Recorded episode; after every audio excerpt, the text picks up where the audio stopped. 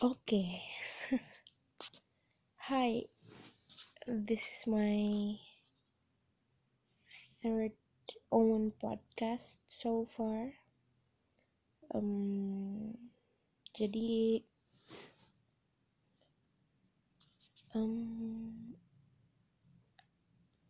gue pernah nge-share salah satu cerita yang mungkin gak banyak orang tahu selama ini tentang apa yang gue rasakan selama kurang lebih gue berhubungan sama seseorang. Dan di sini gue tidak mau menjatuhkan um, pihak mana pun gue tidak bermaksud menjelek-jelekan siapa pun. Gue tidak akan sama sekali menyebutkan siapa orangnya. Tapi if you know what I mean just keep it for yourself. Nggak usah dibahas dan just listen to my own story from my side gitu. Semua orang berhak kok untuk mendapatkan atau mendengarkan atau tahu mungkin another side of the story. Cuman ya inilah apa yang gue rasakan. Ini pure dari dari pengalaman dan dari apa yang gue rasakan selama ini gitu so gue pernah punya pasangan. Gue udah cerita di twitter gue udah bikin threadnya. Threadnya bisa dibaca di twitter kedua gue ya which is twitter pertama gue masih clocked sama twitter karena age restriction. Jadi kayak iya udin lah ya. Kita tunggu aja um, ya yeah, back to the topics. Jadi gue pernah punya hubungan yang lumayan kerad ya kerad bad boy. Hubungan ini gue gue lewatin gue laluin gue jalani selama kurang lebih tiga tahun. Hmm, so far adalah hubungan pacaran terlama gue selama gue hidup karena gue tiga tahun hampir ya tiga tahun gue terus-terusan bersama orang yang sama. Dan gue tidak merasa bosan sedikit pun sebenarnya. Nggak ada bosan-bosannya. Gue sayang sama orang ini. Gue enggak gue nggak pikiran selingkuh atau apa. Enggak sama sekali. Sayangnya dibalik hal-hal baik yang selalu dia berikan sama gue gitu ya. Ini orang baik banget cowok ini baik banget sama gue baik banget. Dia sayang sama gue seems like. Ya kalau dilihat sih emang ya dia sayang. Dia sudah sangat dekat sama nyokap gue um, dia baik baik banget tapi ada satu titik di mana gue merasa kalau misalnya dia ternyata tidak bisa bersama gue dikarenakan um, gue nggak tahu ini watak gue ini cenderung sifat mungkin ya ketika ketika lo emosi lo akan jadinya mengumpat lo akan menyalahkan orang lain dan lo akan seperti menjatuhkan orang lain karena lo nggak mau dianggap salah karena lo tidak merasa salah dan karena akan ada orang lain yang lebih lebih bego lebih tolol dan lebih nggak becus dari lo. Dan itu yang dia lakukan sama gue jadi di satu setengah tahun pertama gue merasakan bahagia luar biasa sama dia. Nggak ada masalah sama sekali nggak ada apa pun happy aja. Ya paling masalah-masalah kecil lah masalah tentang permantanan atau apa ya kayak relationship uh, problem saja nggak terlalu uh, apa ada pengaruhnya gitu loh maksudnya. Um, di di bulan ketujuh gue ribut gue sempet ribut sama dia karena gue memutuskan untuk berjualan sama dia. Gue memutuskan untuk punya usaha bisnis sama dia. Kebetulan dia orang manajemen gitu dan dia ngajak gue untuk bisnis. Kalau nggak salah seingat gue itu bulan puasa dan gue sama dia berbisnis lah gitu. Kita waktu itu jualan di mobil ya pada zamannya ya berarti 2015an lah. Itu gue berantem sama dia gue mulai enggak gue mulai merasakan kalau misalnya dia tidak sebaik itu setelah kita berdua bisnis bareng. Jadi sifat-sifat aslinya yang selama ini nggak ada di dia sama sekali nggak kelihatan gitu ya gue nggak tahu kenapa dia bisa sehebat itu untuk tidak menunjukkan apa ya tidak menunjukkan dia yang sebenarnya seperti itu gitu jadi selama kurang lebih satu tahun awal itu nggak ada sama sekali tuh. Udah mulai masuk satu tahun gue mulai merasakan banyak hal-hal yang dia lakukan ke gue dengan seenaknya. Terus mulai blaming ke gue mulai menyalahkan lah istilahnya. Kayak misalnya nih gue gue sering banget awal awalnya adalah gue sering gue sering banget dijemput sama dia saat ngampus dan mostly memang kalau dia bisa jemput dia pasti selalu jemput gue dan kalau bisa sih gue harus selalu pulang sama dia gitu. Ada beberapa momen momen pertama kali itu adalah ketika dia nggak jemput gue dia ngejemput gue terus akhirnya setelah dijemput gua gua tuh keluar kalau nggak salah nih ya uh, jam 2 seingat gue jam 2 pas. Ya kalau namanya kelas ya kalau kita keluar jam 2 pas ya nggak mungkin kita jam 2 pas tank tuh udah ada di gerbang dan atau di parkiran dan langsung bisa masuk ke mobil dia gitu. Ya gue jam 2 tank baru keluar gue tanda tangan absen dulu gue sambil chat chat sama teman-teman gue ya alhasil gue masih belum bisa setepat itu dong jam 2 tank. Akhirnya dia untuk pertama kalinya kalau nggak salah ya itu yang jadi titik gue merasa aneh kenapa ya kok gitu banget sih gitu. Ya dia marah karena gue karena gue eh karena dia nggak dia ngerasa gue nggak tepat omongan gue gitu. Oke yang har ya gue bilangnya jam 2 dia itu mengharapkannya menargetkannya gue itu jam 2 tuh udah nungguin dia di depan di depan gerbang. Kan agak aneh ya guys dan itu mulai terjadi beberapa kali sampai akhirnya kita jualan itu. Setelah jualan itu gue pernah melakukan kesalahan. Ya gue juga nggak pernah tahu ya namanya percetakan. Jadi pada waktu itu kita butuh yang namanya banner banner buat jualan. Isinya menu segala macem uh, kebetulan dia nggak pernah tahu nih percetakan mana sih yang bagus di Bandung um, yang cepat yang murah yang bagus juga hasilnya. Gue saranin untuk pergi ke Tirta Anugrah. Itu tempatnya di daerah uh, apa Dago deket Baltos di kolong Pasopati bawah Pasopati tuh ya. Di situ. Itu menurut gue bagus karena dulu saat pertama-tama masuk kuliah gue dan teman-teman kuliah gue itu membuat party planner yang pad yang laku pada zamannya.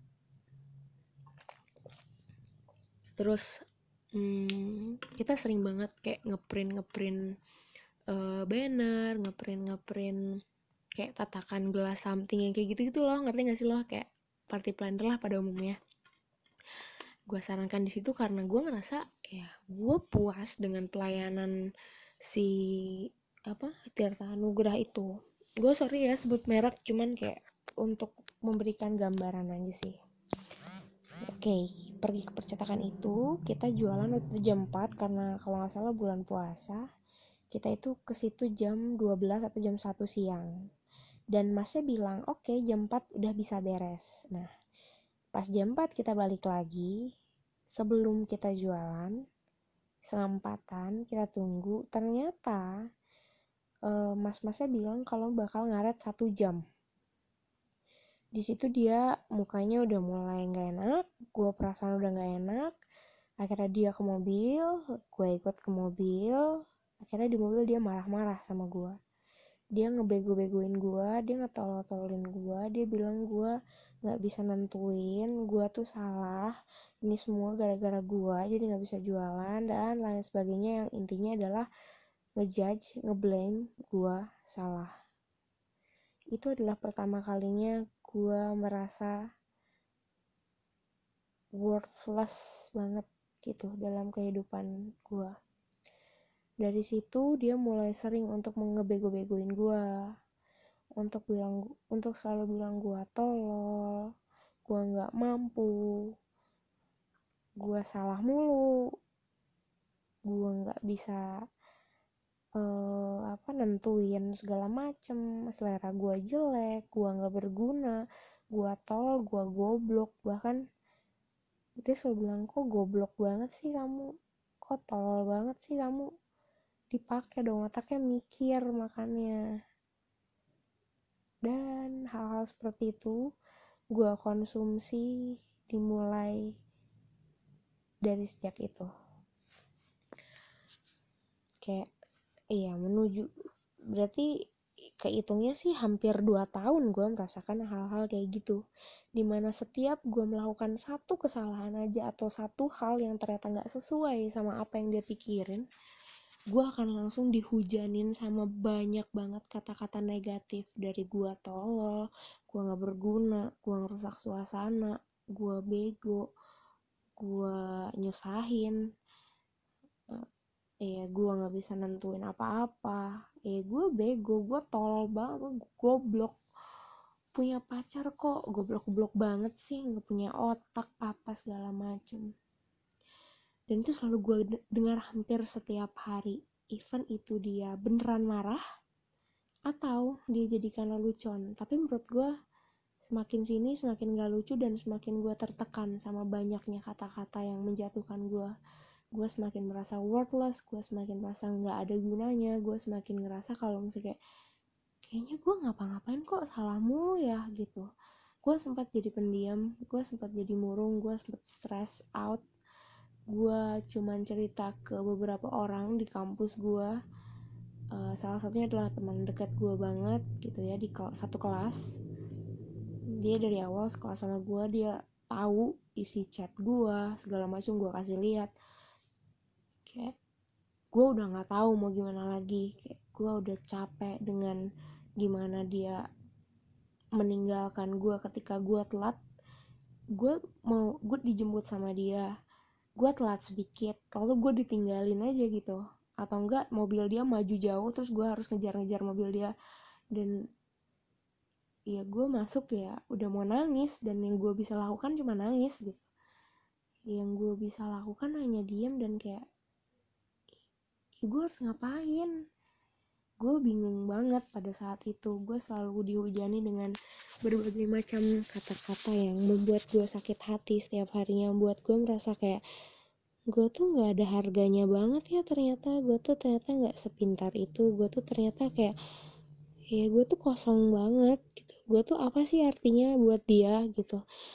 Bahkan gue sempet doubting sama diri gue sendiri sebenarnya gue tuh sebenarnya mampu nggak sih? Sebenarnya gue tuh sekuat itu nggak sih? Sebenarnya gue tuh apa sih?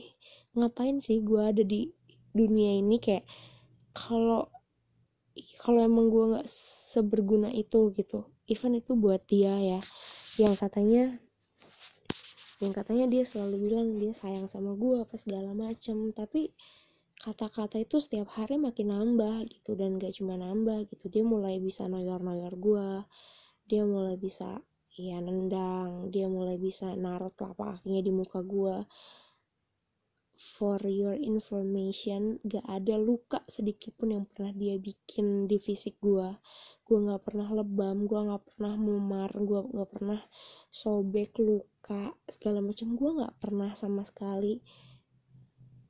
Tapi ketika gue mendapatkan perlakuan itu dari dia itu sakit hatinya ya Allah.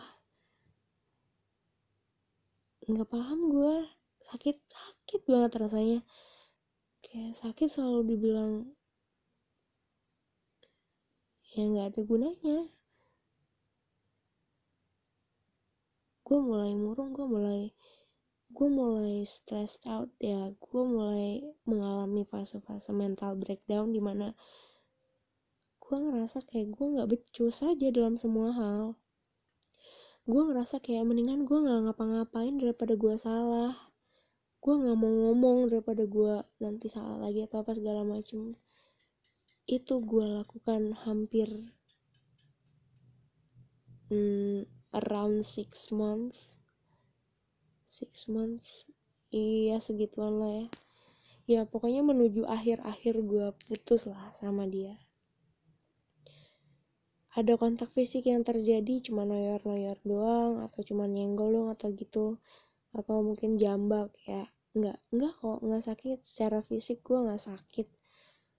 Tapi dengan setiap hari dia manggil gue goblok bikin gue ngerasa tolol banget. Dan karena itu semua gue jadi gue jadi tukang minta maaf. Gue sampai sujud-sujud mohon-mohon.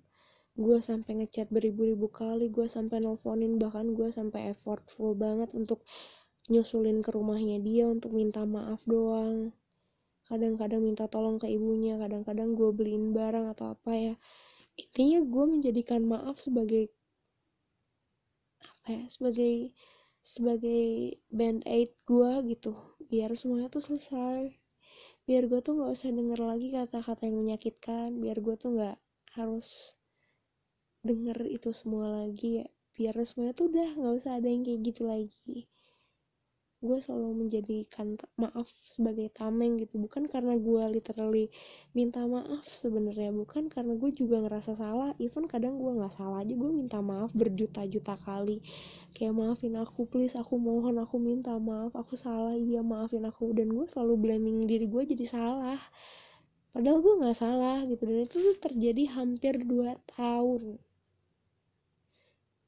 Gue selalu apa ya gue selalu sedih untuk ngebayangin itu karena kayak gue kecewa sama diri gue sendiri. Kenapa gue nggak lawan? Gue selalu menangis karena hal itu. Gue selalu ngerasa ya gue worthless aja gitu. Dibalik mungkin orang-orang taunya gue happy taunya gue seru taunya gue kayak nggak ada masalah sama sekali. Kata siapa hal ini yang bisa bikin gue murung dan nangis dan sampai sekarang gue nggak tahu tapi gue sangat lemah ketika ada orang yang jadi top priority buat gue dan dia marah dan dia ngebentak gue dan dia bilang dia ngomong satu kata yang pernah gue denger dari si cowok gue yang sebelumnya gue akan sangat terngiang-ngiang gue langsung down gue langsung ingat lagi semuanya. Gue capek jujur gue capek banget. Gue udah pernah kok diusir dari rumah si cowok si mantan gue itu. Udah pernah diusir dibentak-bentak di depan umum dimaki-maki. Ya belum keluar aja dia gue maksudnya dia belum belum keluar aja. Ngomong kalau gue tuh pelacur atau apa belum belum nyampe situ. Gue udah muak untuk digoblok-goblokin tolol-tololin dibilang gak berguna dibilang nyusahin segala macem. Gue udah gue udah muak untuk denger itu setiap hari. Mungkin ada sama view yang mikir kayak apaan sih digitu-gituin doang? Ya lo cobain aja setiap hari lo digoblok-goblokin setiap hari. Lo yang pengen jadi orang yang cheerful yang jadi optimis lo pengen positive thinking lo pengen apa ya pengen ngerasain good vibes tapi lo selalu dijatuhkan dengan kata-kata seperti itu. Kata-kata yang bikin lo ngerasa lo nggak mampu lo nggak bisa lo nggak kuat lo tuh nggak ada apa-apanya dan lo tuh salah terus. Kalau kayak kadang napas aja kayak salah gitu. Dulu kayak gue ngerasa kayak gue kayak boneka banget buat dia dulu selain gue digoblok-goblokin dibego-begoin dia bisa ngusir-ngusir gue seenaknya gue bisa ditinggalin dia berjam-jam di satu tempat. Terus kayak gue nggak tahu mau ngapain ya kayak dia juga memperlakukan gue ya semaunya dia. Dari mulai baju sepatu rambut dandanan semuanya dia ngatur dia selalu bilang gue nggak becus untuk dandan lah. Dia selalu bilang gue nggak becus nggak fashionable nggak segala macem. Dia selalu ngedandanin gue karena gue tuh kayaknya bakal malu-maluin dia banget dan hal seperti itu yang terus-terusan terjadi sama gue gitu.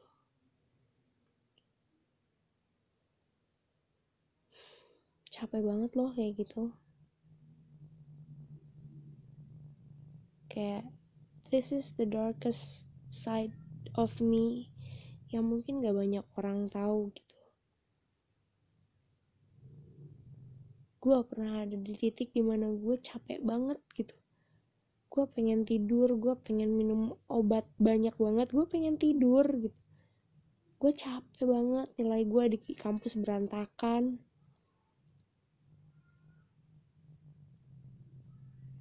Gue skip segala macem gue sampai ada satu mata kuliah yang cekal.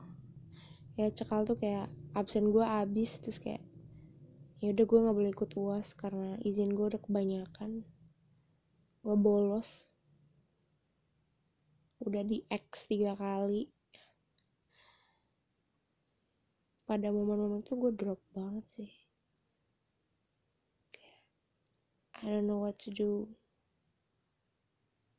Gue cuma bisa nangis dan makin sini gue makin gak pernah cerita sama siapa pun lagi tentang apa yang dia lakukan. Banyak banyak banget yang menurut gue menyakitkan cuman gak bisa gue ceritain. Terlalu privacy mungkin ya. Gue capek dikasarin jujur banget. Kayak satu setengah menuju dua tahun yang gue alamin sama dia itu lebih banyak sakitnya daripada happynya. Dan gue sedih sama diri gue sendiri karena gila ya kok gue baru sadar ya sekarang-karang gitu. tapi gue ngerasa hebat karena gue bisa bertahan selama itu dengan hal-hal tersebut gitu. Tapi ini menjadikan gue selama itu menjadikan gue yang cepat bisa down karena kata-kata orang. Gue jadi paranoid sama sama kata-kata yang berbau atau mendekati apa yang pernah gue dengar dari mulut dia. Kayak kepala tuh isinya kepala tuh isinya apa ya? Kayak beban aja gitu dan beban juga adalah salah satu kata yang dia ucapkan sama gue sampai akhirnya gue memutuskan untuk enough. Gue nggak bisa sama dia terus. Ada satu momen yang bikin gue ngerasa kalau gue sama dia emang nggak bisa bareng-bareng gue yang terlalu nggak kuat untuk dapat treatment kayak gitu setiap hari dari dia.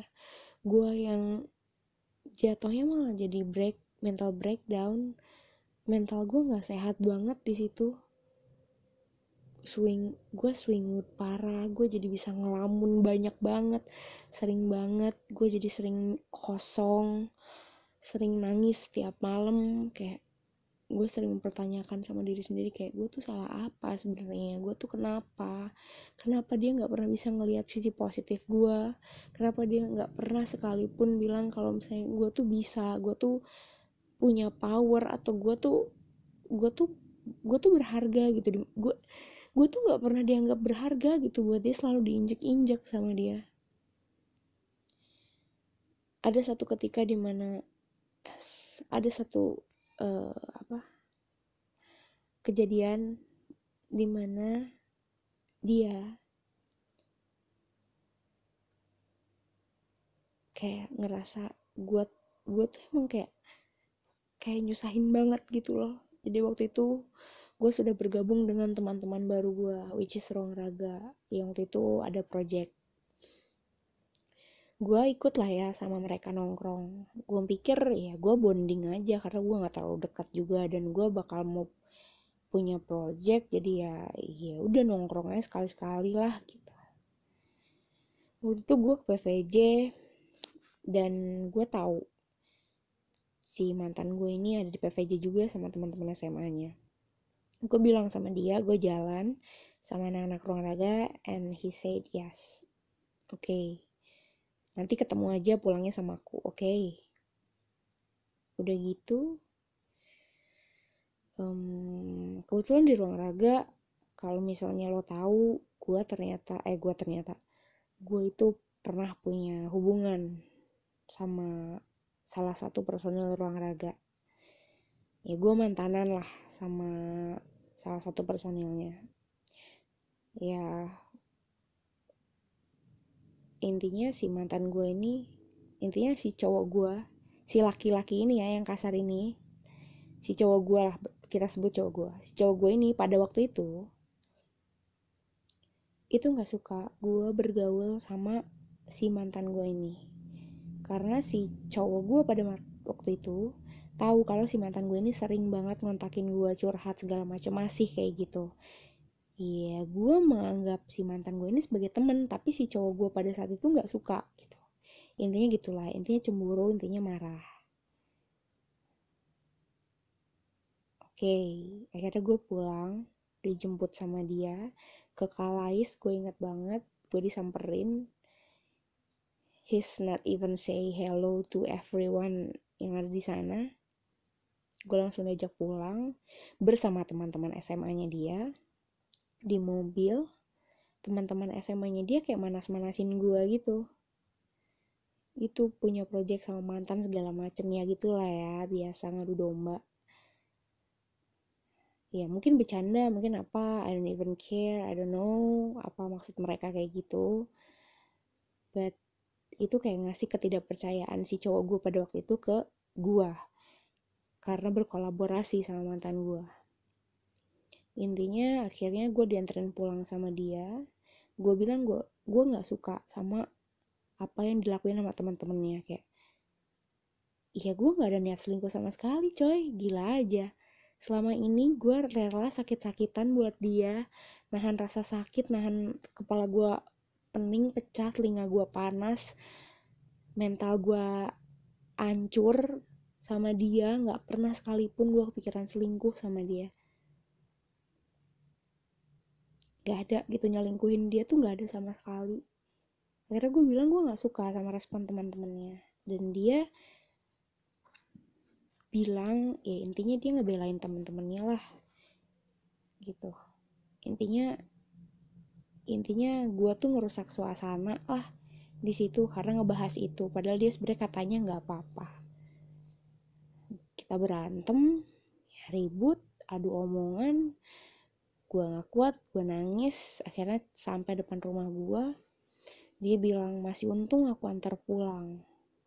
Aku tuh udah muter-muter capek tahu. Kamu tuh bisa ngerusak suasana doang kamu tuh bisa nyusahin aja. Kamu tuh emang bisanya jadi beban buat aku. Gue masih ingat betapa lantangnya dia bilang gue beban. Di situ juga kayak selama ini tembok yang hancur gue bangun lagi terus hancur lagi gue bangun lagi. Itu semua tuh langsung udah bener-bener kayak udah aja jadi debu udah bener-bener nggak bisa gue udah nggak bisa gue bangun sama sekali. Dari situ gue mikir di situ gue diem. Ada kali semenit dua menit. Akhirnya gue memutuskan keluar mobil dan gue minta maaf sama dia karena gue ternyata sudah menjadi beban buat dia. Intinya dari situ dia minta maaf segala macam bla bla bla. Gue maafin tapi perasaan gue tidak seperti sebelum-sebelumnya. Gue mulai ngerasa ada yang kosong gue mulai ngerasa kalau ini semua tuh bener-bener udah nggak sehat sama sekali. Dari situ dia pergi magang singkat cerita dia pergi magang keluar kota.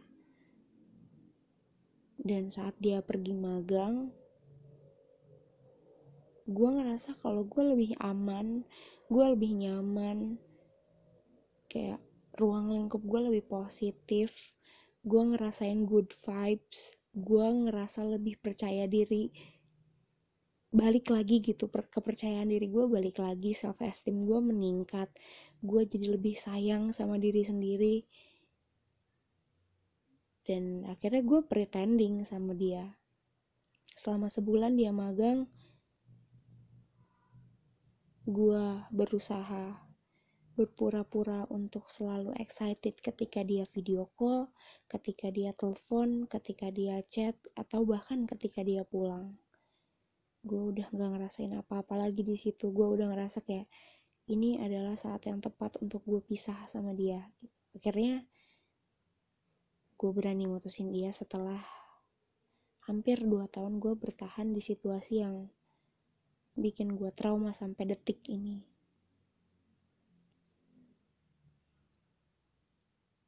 Gue pengen sembuh banget.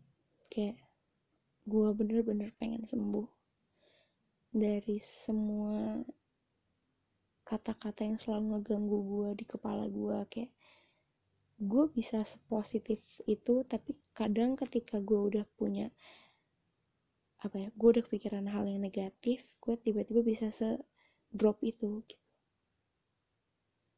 Gue masih belum bisa lepas dari bayang-bayang itu. Dan ternyata masih belum ada juga yang bisa untuk mencoba membantu gue keluar dari dari trauma gue yang yang gue nggak tahu juga gitu. Ini gimana nyembuhinnya gitu. gue dulu sempat ikut konseling bahkan sama kakak tingkat gue di kampus dulu yang ngambil uh, apa spesialis.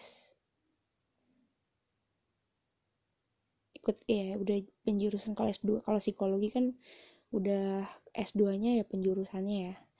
Waktu itu jadi subjek penelitian kakak tingkat gue yang S2 untuk psikologi klinis setidaknya gue dibantu untuk uh, apa menyayangi dan mengutamakan diri sendiri dulu. Tapi sisanya gue masih takut banget gue masih sering nangis gue gue jadi se gue jadi se weak itu gitu untuk menghadapi apa pun. Gue jadi cepet drop. Gue nggak bisa dibentak. Takut gimana ya? Gue nggak tahu ya gimana ngejelasinnya karena gue juga nggak mau untuk bilang kalau lo harus cobain biar lo tahu rasanya kayak nggak jangan nggak usah. Cukup gue aja gitu. Karena kayak verbal abuse tuh kayaknya lebih kacau daripada daripada abuse beneran gitu ya abuse ke fisik yang kayak nonjok mukul atau melukai apa kayak mungkin luka bisa cepat disembuhin gitu ya bisa dioperasi cepat bisa dijahit bisa dikasih obat merah dikasih salep. Kalau lebam atau pakai apa hansaplas segala macem tuh kayak bisa gitu. Kayak kalau lukanya dari dalam kayak gimana nyembuhinnya? Gue udah secapek itu setiap kali kayak gue bener-bener bermasalah dengan hal ini. Gue selalu dijudge cengeng gue selalu dijudge ya makin sini gitu ya karena masalah itu. Karena orang nggak pernah tahu gue kenapa. Ini yang pengen gue bagikan gitu karena sebenarnya hal-hal kayak gini tuh nggak sepele guys jangan pernah sepelekan ketika orang stres gitu karena sesuatu yang repetitif mungkin bisa karena pasangan bisa karena orang tua bisa karena siblings bisa karena saudara gitu ya. Bisa karena ya mungkin keluarga luar kayak tante, om, kakek, nenek atau siapa bisa karena temen itu bisa karena banyak hal dan itu tuh itu tuh bener-bener gak sehat gitu. Gue ingin berbagi karena gue tidak mau ada lagi cewek-cewek seperti gue yang harus merasakan ini semua begini dan gak bisa ngapa-ngapain. Ya mungkin gue masih termasuk bisa kamuflase lah untuk beberapa hal mungkin orang-orang terdekat gue tahu bagaimana gue bisa freak out sama sesuatu. Gimana gue udah anxiety gimana gue udah panik. Mungkin orang-orang terdekat gue tahu. Kayak jejak-jejak traumatiknya tuh masih ada gitu.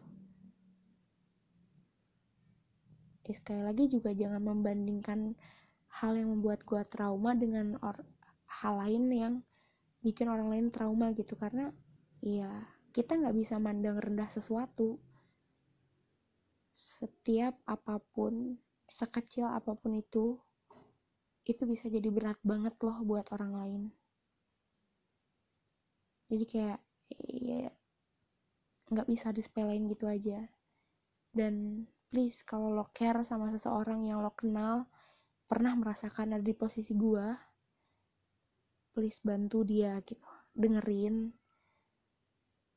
bikin dia ngerasa worth it bikin dia ngerasa useful dan bantu dia juga untuk berusaha nge-reach itu gitu.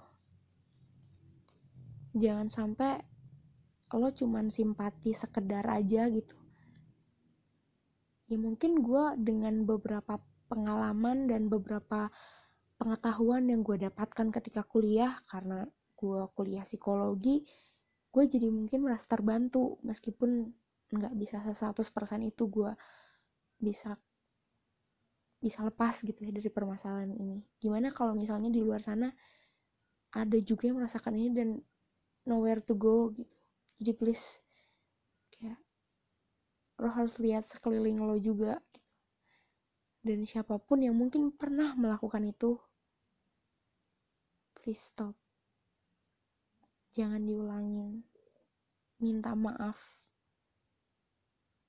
dan lo harus sadarin itu kalau semua yang lo lakuin kayak gitu ke orang itu salah. Mungkin lo gak nyiksa fisiknya tapi lo nyiksa batinnya bertubi-tubi kayak something yang belum tentu bisa sembuh secepat luka goresan, luka bakar, luka tonjok ya gak sih? Mungkin itu aja sih yang pengen gue ceritain semoga dengan gue bercerita ini semakin banyak teman-teman yang bisa terinspirasi semakin banyak teman-teman yang mau membantu korban-korban dan semakin banyak teman-teman yang mungkin tahu beberapa orang yang pernah melakukan seperti itu atau mungkin teman-teman pernah melakukan atau pernah merasakan. Jadi